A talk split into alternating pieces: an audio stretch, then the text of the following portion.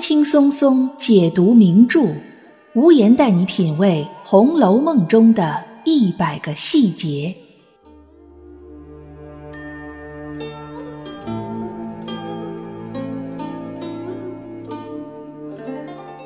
各位听友，大家好，我是暗夜无言，欢迎收听《红楼梦》中的一百个细节的人物关系系列。在上一期节目当中呢，给大家讲了邢夫人和王熙凤这一对婆媳关系，跟邢夫人和王熙凤形成鲜明对照的是王夫人和李纨。如果我们想要知道两个人之间的人物关系是什么样的，那么我们第一个下意识的反应就是肯定要看这两个人之间是怎么相处的，他们两个人之间的行为举止、彼此的沟通交流是什么样的。从这些地方着手去分析两个人物之间的关系是比较直观的，也是我们头脑当中第一个涌现出来的。但是，王夫人和李纨在整部《红楼梦》这本书里来讲是比较特殊的。为什么这么讲呢？我们通读过《红楼梦》的读者就会发现，王夫人和李纨从姻亲关系上来讲，李纨是王夫人的儿媳，王夫人是李纨的婆婆。李纨的丈夫贾珠是王夫人的长子，李纨的儿子贾兰是王夫人的长子长孙。无论是从姻亲还是从宗法制度上来讲，都是非常亲近的。但是，王夫人和李纨在整部《红楼梦》这本书里，作者没有任何一个地方正面描写他们两个之间的对话交谈是没有的。我想，这也是作者故意要这样去写的。而不是说，因为《红楼梦》当中的人物太多了，作者忽视了这一对婆媳关系。那么，《红楼梦》的作者为什么要用这种写作方法去描绘王夫人和李纨这一对婆媳关系呢？一定是有作者的深意之所在，要么就是他们平时在日常生活中真的就很少有交流，这些交流甚至可以忽略不计。另外呢，就是通过侧面的烘托去印证王夫人和李纨之间究竟是一种什么样的关系。这种侧面的描写、侧面的印证，在有些人物身上比直接的描写来得更恰如其分。从我们人物关系系列的第一期开始，我们分析了贾母和邢夫人、贾母和王夫人以及邢夫人和王熙凤这三对儿婆媳关系，他们都是有一些人情味在里头的。贾母虽然贵为贾府地位最尊崇、年龄最大的老祖宗，她无论是在邢夫人和王夫人面前，在不是那种特别关键、特别敏感的事情上，贾母还是展现的非常慈祥的。可能也是年龄和阅历到那儿了。而邢夫人和王熙凤之间呢，就更是有一种人情，虽然这个人情是那种不好的、负面的，毕竟还是像两个有血有肉的人在那样互相去相处。可是我们反观王夫人和李纨，我们感觉不到是两个活生生的人在相处，好像就是凭借一些婚姻呐，凭借一些制度啊，把两个人生硬的连接在了一起。他们两个如果不是共同生活在一个屋檐下，我们甚至都会觉得这两个人是不是陌生人呀？恰恰是王夫人和李纨之间的这种关系，如果我们从封建社会的视角去看的话。反而更适合封建礼法制度所规定的那种森严的尊卑关系，只讲求血缘，只讲求继承关系，只讲求尊卑关系，而没有情感，没有人与人之间的那种真情。那么，王夫人和李纨之间为什么会是这样的一种关系呢？这个我们可能就要从头开始分析了，就是从最初李纨为什么能够嫁入贾府。为什么能够嫁给贾珠做妻子？从那个时候开始分析，我们都知道贾政娶的是王夫人，王夫人是贾王史薛四大家族中王家的代表；贾琏娶了王熙凤，王熙凤也是王家的代表。那么贾赦和贾珍的原配夫人都已经去世了，书里也并没有告诉我们这两个人是谁。但是我们知道，这两个人绝对和邢夫人、尤氏家世出身都是不一样的。那毕竟是原配，而且贾珍是族长，贾赦呢还袭了荣国公的爵位，这两个人都不是等闲之辈。他们和原配夫人的婚姻，也都应该和贾政和贾琏一样，担负着贾家和其他的一些有势力的家族联姻的责任。另外，我们再看贾宝玉，无论是在王夫人的心目当中，还是在元妃的心目当中，都认为贾宝玉应该跟薛宝钗结成连理，因为薛宝钗的身上代表着薛家和王家两大家族的势力。无论是贾政，还是贾宝玉，还是贾琏，甚或是贾赦和贾珍，身上都承担着和其他的家族利益联姻的责任。那么贾珠呢？我认为贾珠应该也有这种责任，毕竟他是贾赦的长子。可是呢，李纨本人他并不是王史薛三大家族中的任何一个家族的人，他是李家的人。李纨这个李家也是金陵名宦。他的父亲李守忠曾经是国子监祭酒，就相当于现在的国立中央大学的校长吧，就相当于这种职位。而且书里面说了，族中的男女无有不诵诗读书者，这就已经很明确的给我们交代了。李纨他虽然不是四大家族出身，但是他们家也是书香门第，他的父亲是一个文官。这个时候我们就要想了，贾家是什么出身呢？当年的荣国公和宁国公是凭借什么被封为国公爷的呢？正是凭借他们保着先帝在战场中浴血奋战，甚至还救过先帝的命，协助先帝打下一片江山，开国的功臣。也就是说，宁国公和荣国公是武将出身，他们之所以能够给贾府挣下最初的家业。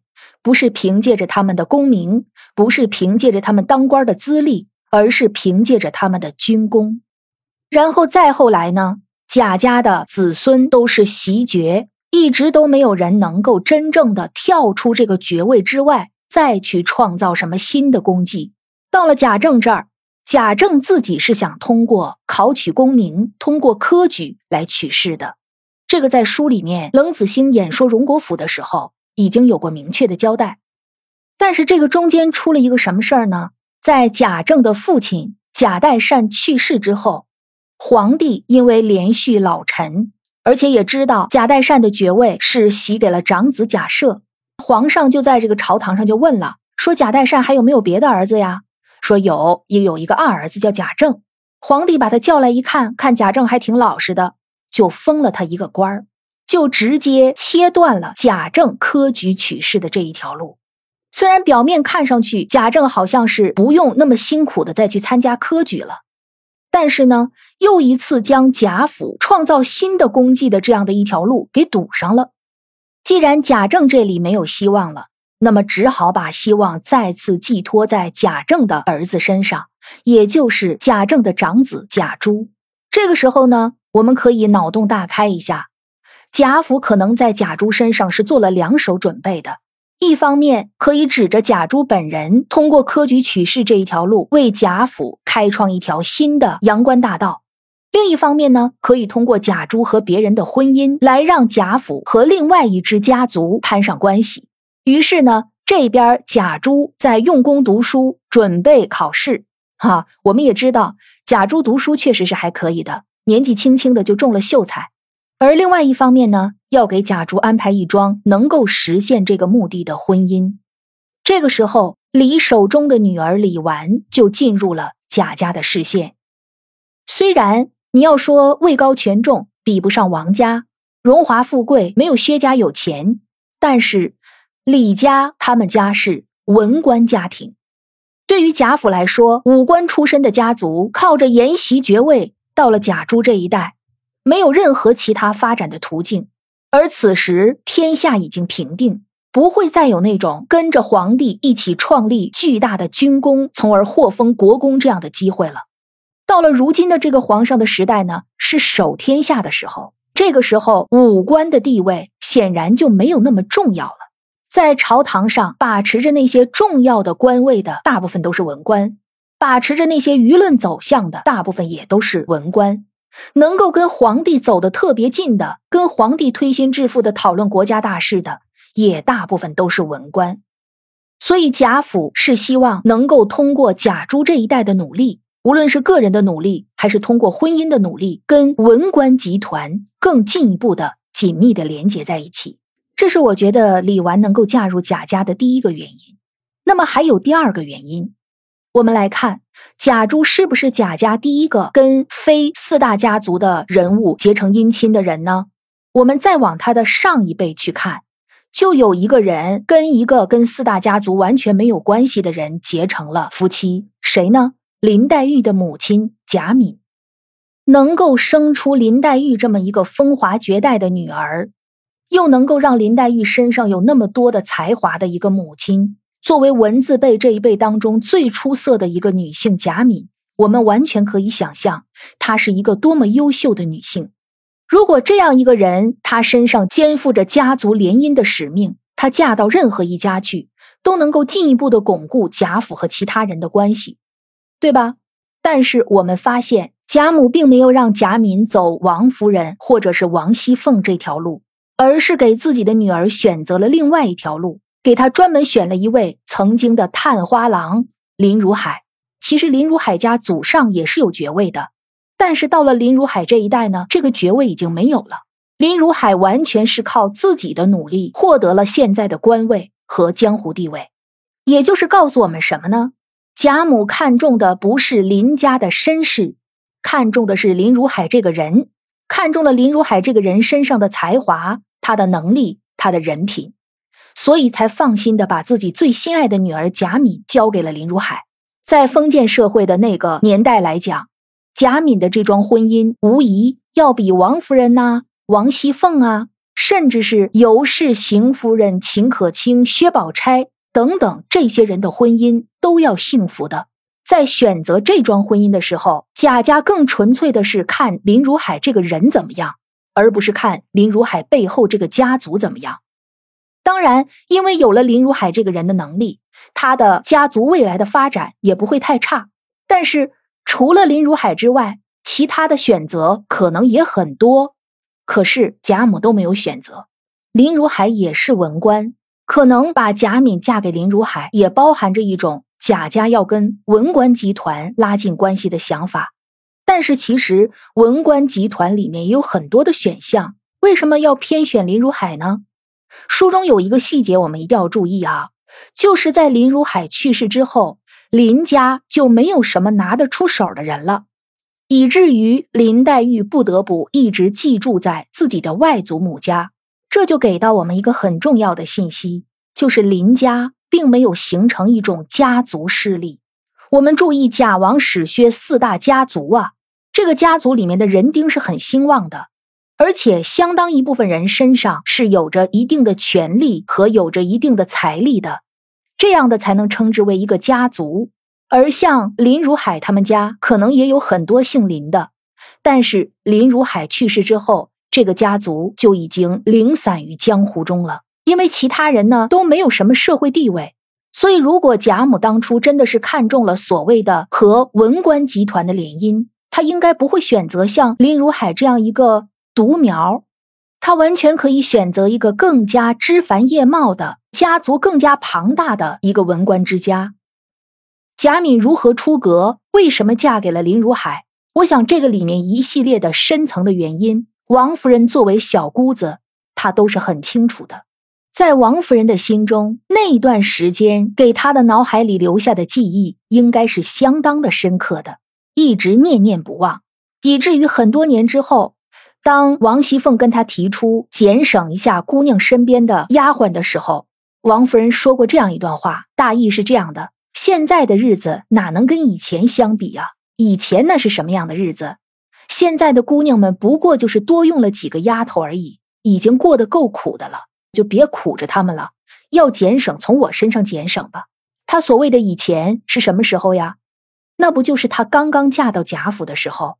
他的小姑子贾敏还没有出嫁，还是闺中的少女的时候，那一代人的生活吗？对吧？所以我们可以想见，王夫人对那个时候的印象非常深刻。贾敏为什么能够嫁给林如海？这个也给王夫人留下了深刻的印象。她能够在这桩婚姻上感受到贾母作为一个母亲为子女操心、为子女谋划将来的那种苦心。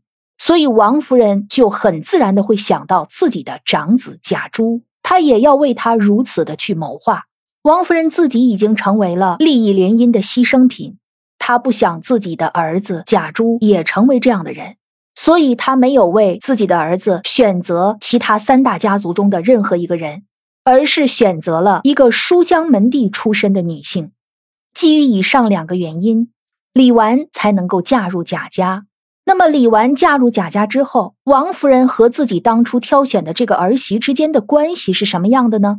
从整个《红楼梦》的前八十回，我们看不到任何一处王夫人和李纨的直接对话，我们却能够从前八十回当中隐隐约约的感觉到，王夫人和李纨之间的关系应该不是那么特别的好，不是那么特别的亲密。王夫人本身就是一个吃斋念佛的人。像木头一样不太说话的人，而李纨呢，书里描写他又是一个如槁木死灰一样的人。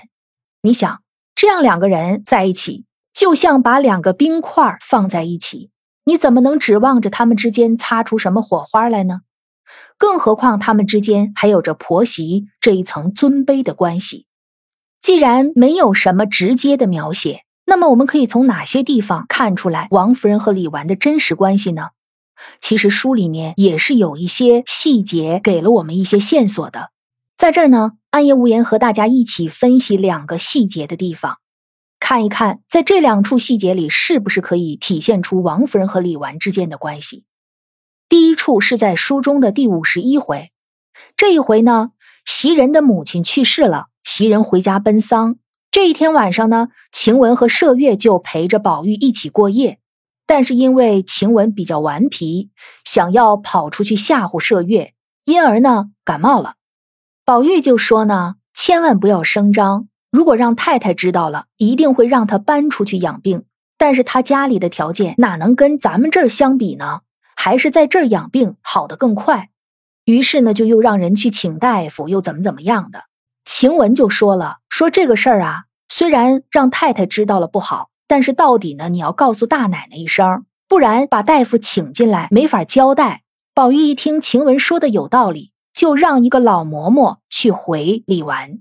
结果这个李纨说：“如果吃两剂药好了，那就罢了；如果不好，还是得出去养。现在呢，这个气候不太好，别传染给别人。”当时晴雯听了之后呢，就非常的生气。宝玉呢，就连忙劝他说：“别生气，这原是他的责任。”唯恐太太知道了，说他不是，白说一句。细节就在宝玉的这句话里。其实，在之前的书里也有交代。李纨虽然在贾府没有什么具体的职务，但是他在大观园里是有一个责任的，就是领着这些弟弟妹妹们规规矩矩的读书啊，别淘气呀，对吧？因为他是年纪最长的，所以大观园里的有一些小事儿是要知会李纨，让他知道的。因此，贾宝玉会说这原是他的责任。可是贾宝玉紧接着又说呢，唯恐太太知道了，说他不是。这句话当中透露出了几个信息。第一个呢，王夫人如果知道了李纨没有尽到她的责任，她是会责怪李纨的。第二个呢，看宝玉这么说，就给人一种弦外之音，就是以前太太就因为类似的事情曾经责怪过李纨。正是因为发生过这样的事儿，所以宝玉才知道李纨为什么如此的谨慎。第三个，我们得到的信息就是，李纨是很怕王夫人说她的。其实晴雯生病这个事儿是一个非常小的事儿，晴雯是伤风感冒，这种病一般是不传染的，又不是疫情，对吧？晴雯说了，我哪里就害了温病了？它不是一种传染的病，但是呢，李纨却唯恐自己担上责任。就是因为怕王夫人批评她，这是从这个细节里我们大概可以分析出的三个讯息。我们再看下一个细节，在书中的第五十五回，这一回呢，王熙凤流产了，在家里面养身体，天天两三个太医来给她看病用药，再加上凤姐本来身体就不好，所以这一下子呢就没有办法管理荣国府了。这个时候可能发生一些大事儿。王夫人自己就做主了，但是偌大一个荣国府，家中还有许多的琐碎的事儿，原来都是王熙凤来做的，现在就没有人干了。没办法，王夫人就让李纨来协理。看书中的这句话，李纨是个上德不上才的，未免承纵了下人。这个上德不上才，是谁的评价？虽然这个地方是以旁白的口吻在写的，不是从任何一个人的嘴里说出来的，但是这一段旁白写的是王夫人在凤姐小产之后她的一系列的想法。那么，我们是不是可以这样认为，在王夫人的心中，李纨就是一个上德不上才的人呢？所谓上德不上才，就是说李纨没有管理能力，没有凤姐的那些才华和手段，脑袋不灵光，想不出管理下人的方法，所以下人是不服他的。但是我们又想了，李纨既然不上才，但是他好歹还有德，他是上德的，我们可以让李纨以德服人吗？对吧？儒家文化不是最讲求德吗？德行，德行，德是在行之前的。那李纨为什么不能做到以德服人呢？哼，我们就要腹黑一下了。李纨真的有德吗？他真的能够达到让贾府的这些下人为他的德行所折服，心悦诚服的听他的管辖吗？我想李纨应该还没有那么高尚的德行吧。所谓的上德不上才，实际上是一个相对的概念。就是这个德和才，不过是李纨个人的德和才。在李纨这个个人的身上，我们把德和才拿来一比较，发现哦，虽然德不怎么多，但是才更少，所以给他总结成是一个上德不上才的人。但是如果拿李纨跟别人去比，他的这点德可能也就不值一提了。这是我们从这个细节分析出来的。王夫人认为李纨不能够管理好荣国府的两个原因，这两个原因呢，也完全是从王夫人的视角出发。她眼里的李纨就是这样的一个人。为了进一步印证王夫人对李纨的这种看法，王夫人又采取了一个措施。什么措施呢？她命令探春和李纨一起来管理荣国府。表面上看，好像是给李纨找了一个帮手，实际上。我们进一步去分析一下这个事情的性质。第一点，王夫人对李纨是非常的不信任，她不相信李纨一个人能够做好这件事。第二呢，王夫人让一个未出阁的姑娘去协助李纨，可见在王夫人的心目中，李纨远远不如探春。李纨一个国子监祭酒的女儿，竟然不如贾府一个庶出的姑娘。第三呢？王夫人让探春去协助李纨，是不是也含有一定的监视、监工的意思呢？即使这样还不算完，王夫人还不放心，又把谁也请出来了呢？薛宝钗。薛宝钗协理大观园这个问题已经被很多的红楼爱好者反反复复的讨论过了。很多人都认为薛宝钗的身份来做这个事情是很尴尬的，毕竟她只是一个寄居贾府的客人。怎么能够反客为主，反而成了主人家的代理管家呢？但是我们从另外一方面看，薛宝钗毕竟是王夫人的外甥女儿，他们两个之间是有这样一层比较近的亲缘关系的。另外，此时的王夫人说不定已经将薛宝钗当成了自己未来的二儿媳妇，那么提前让她练练手，这个好像也说得过去。我觉得更重要的一个原因就是，这不已经到了第五十五回吗？前八十回都已经过去一多半了，在这一多半的时间里，薛宝钗已经用她自己的为人处事，让荣国府、让大观园上上下下的人都认可了她的人品，对她的人品呢赞赏有加。能够让薛宝钗来担任这个代理管家身份的，就是薛宝钗的人品和她的德行。这是不是又和李纨的所谓的上德不上才形成了一个鲜明的对比呢？宝钗才是真正的。以德服人，所以我觉得这个地方为什么王夫人找了探春，又找了宝钗？因为宝钗可以补足李纨的德，探春可以补足李纨的才。换句话说，在王夫人的心目当中，李纨既没有德，又没有才，这才是他们三个人能够一起协理大观园的原因。从这个细节中，我们就可以看出，在王夫人的心目里。李纨是一个什么样的人？那有人会说了，既然李纨又没有德又没有才，当初王夫人为什么要把李纨嫁给贾珠呢？我们注意，这个时候已经是书中的第五十五回了，而且在《红楼梦》一开篇的时候，贾珠就已经去世了，李纨就已经守寡了。贾兰那个时候都五六岁了，李纨已经嫁入贾府好多年了，在这好多年的相处和了解中，王夫人可能才慢慢的知道李纨是一个什么样的人。可能最初的那种想象中这个儿媳妇的形象，已经和真实的李纨的形象渐行渐远。从这些细节可以看出，王夫人和李纨之间的关系，有的时候可能甚至跟邢夫人和王熙凤之间的关系也差不了多少。不一样的就是，邢夫人和王熙凤之间有明面上的冲突，王夫人和李纨之间不过是一些暗潮汹涌，一些深深的埋在表象下面的真相。那么我们说，李纨真的是像王夫人心目当中那样既无德又无才，那么招人讨厌吗？王夫人为什么这么讨厌李纨呢？为什么跟李纨之间的关系如此的冷漠疏远呢？这个里面的原因呢，应该是比较复杂的，天长日久，有很多原因的累积在里面。当然，也有一些矛盾是原生的矛盾，比如说婆婆和儿媳这种关系。如果从暗夜无言个人的角度来分析，这里面大概有四个方面的原因。第一个方面可能跟李纨的家世有关。之前李纨是因为她的家世能够得以嫁入贾家，可能当年李纨嫁给贾珠的时候，她的父亲李守忠还正是国子监祭酒，在职期间可能一时还挺风光。但是到了《红楼梦》开篇的时候，书中说的是。李守忠原来是国子监的祭酒，现在具体是干什么的呢？并没有交代。但是我们知道，后文李纨的堂妹李文和李绮跟他们的寡母进京来投亲靠友，没有先到别人家去，反而到了李纨这儿。假设我们说李纨他们家的亲戚当中有比李纨的社会地位更高的，最起码第一站不应该在李纨这儿落脚。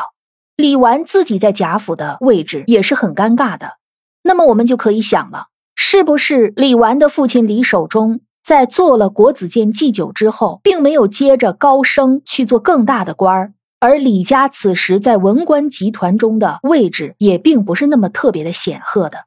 假如说李家此时在文官集团中已经占据了举足轻重的位置，有了一定的势力，那么我想王夫人对李纨也不会是这种态度。这不是说王夫人势利眼，而是说王夫人一定要考虑到贾家和其他的大家族之间的关系，她应该有这个眼界和格局。李纨这个李家应该在朝中呢，只不过就是一个普通的文官，所以王夫人也不会或者说没有必要高看自己这个儿媳一眼，这是第一个原因。第二个原因呢，就是李纨这个人的性格。李纨是什么性格呢？书中描写说李纨是一个槁木死灰一样，有很多读者看到这个词就说李纨就是一个比较内向、比较低调、不爱说话、性格比较稳重的人。但是我们要注意，槁木死灰说的是李纨的生活状态，或者是他的精神状态，而不是他原本的性格。在我原来的节目当中，有一期是专门讲李纨的。其实李纨这个人的性格是很活泼的。你看，大观园开诗社，李纨自告奋勇的要当社长。虽然他有责任领着大观园里的妹妹弟弟们读读书、守规矩，但是开诗社这个事儿可不是什么守规矩的事儿。他大可以在旁边一边做着针线活，一边监督着他们作诗，不就完了吗？为什么他要自告奋勇的当社长？他要限定作诗的方法，他要来评判诗的好坏，谁的诗做的不好了？要由他来定下惩罚的方法呢？你看他参与的多深呢？而且平时李纨这个人，你不惹他则已，你一旦惹了他呢，李纨的口才也是相当的犀利的，能把王熙凤说的哑口无言。这样的人在《红楼梦》中可不多呀。从种种的迹象看，李纨这个人性格其实是很活泼的，只不过他因为年纪轻轻就成了寡妇。碍于当时的社会对寡妇的那种惨无人道的要求，他才不得不收敛了自己的个性。但实际上，在他的性格深处，这种活泼的外向的东西仍然是存在的。而这种活泼的性格、外向的性格是不为王夫人所喜欢的。王夫人的一双眼睛时时刻刻的都在盯着他呢。他知道李纨身边新来了一个贾兰的乳娘。可能稍微的爱化个妆啊，穿个漂亮衣服呀，就被王夫人盯上了。撵晴雯抄检大观园的时候，顺道一起把这个他看不上眼的乳娘也给打发走了。在这种情况下，李纨就一定要把自己真实的性格呢，尽可能的隐藏起来。王夫人其实时时刻刻都在盯着他。李纨不想自己有任何行差踏错的地方，他就只能掩饰起自己最真实的性格。尽管他已经掩饰了。他还是有时候能够流露出一些他真实的东西，而王夫人也了解李纨的真实性格具体是什么样的，所以她不喜欢李纨。第三个原因就厉害了，贾珠年纪轻轻就英年早逝，这个责任要归到谁的身上？对于封建社会的婆婆来讲，第一个本能的反应就是要归结成儿媳妇克夫。我们都知道啊，像封建社会这种父母之命、媒妁之言，两个人在结婚之前肯定是要批八字的。如果八字上能看出来李纨克夫，那肯定不会让李纨嫁入贾府，对吧？但是李纨嫁过来之后，贾珠就英年早逝了。王夫人她心里的这一腔郁闷是没有办法发泄出去的，他能怨谁呢？怨这个病魔，还是怨大夫，还是怨老天呀？他都怨不了，最后呢，他只能有两种选择，一种就是选择吃斋念佛，通过麻痹自己的精神来去让自己忘掉这些事情，接受这个事实；另外一个方法呢，就是找一个替罪羊，把自己的满腔的怨恨投射到这个人身上。最适合的那不就是儿媳妇吗？封建社会这种莫须有的罪名是很多的呀。那么第四个原因呢？就是在于王夫人本人。虽然王夫人年轻的时候，在刘姥姥的心目中也是一个相当享快的人，但是王夫人在嫁到贾府之后，这些年中也是经历了很多人生的磨难和痛苦的。我们可以给王夫人来算一下：首先看有一个婆婆比自己聪明智慧那么多倍，贾母；有一个丈夫贾政，一颗心不在自己的身上。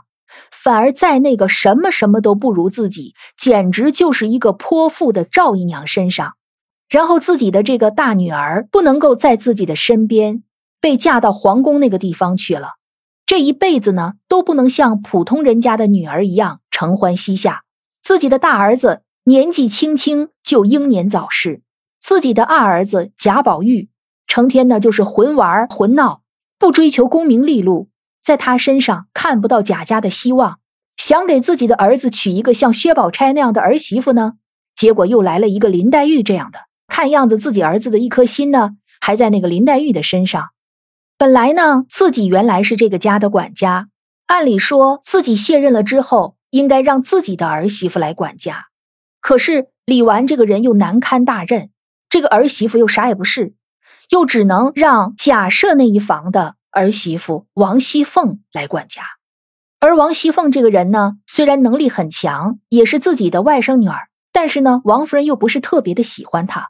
王熙凤的个性实在是太张扬了，王夫人根本就不喜欢这种个性的人，用她也只是因为她现在有用而已。如果再往回再倒一些，可能当时自己的小姑子贾敏在贾府的存在，也给王夫人留下了很多难以泯灭的不太好的印象。你看，王夫人嫁到贾府之后，身边所有她接触的人，好像都在给她制造麻烦，都在让她的人生感到痛苦。最后，她只能每天的吃斋念佛，靠着这些来麻痹自己。就在这样的日子之下，王夫人原本想快的性格，渐渐的被压抑的没有了，或者是埋藏在了她性格的最最最深处。王夫人渐渐变得冷漠，变得可能除了自己的儿子贾宝玉之外，她不再去关心任何的人和事，也就不可能关心她这个年轻寡居的儿媳妇，这个把自己的大儿子克死了的女人。这是王夫人的性格。所以，我们一分析，无论是从李纨的家世、李纨本人的性格，无论是从逝去的贾珠，还是王夫人本人的性格。王夫人都应该跟李纨之间就是保持着一种礼貌的婆媳关系就可以了。好，我们今天的节目呢，给大家分析了王夫人和李纨这一对婆媳关系。如果您还有什么其他的看法和观点，可以在评论区留言，我们大家一起共同来讨论。那么下一期节目呢，我们还要继续探讨婆媳关系。《红楼梦》中还有一对婆媳关系也很有意思，就是尤氏和秦可卿。好的，如果您喜欢我的节目，欢迎给节目点赞打赏，也请您把喜马拉雅的月票投给我，支持我继续原创。此外，您还可以加入我的西咪团，入团之后，所有的付费节目可以免费听，抢先听节目也可以立刻收听。入团的方式在我的主播首页，大家可以点击我的头像进去找到。如果您想和更多的红楼听友在节目外交流，欢迎添加微信“暗夜无言”的全拼加零零幺，留言告诉我您最喜欢的红楼人物。我是暗夜无言，让我们下期再见。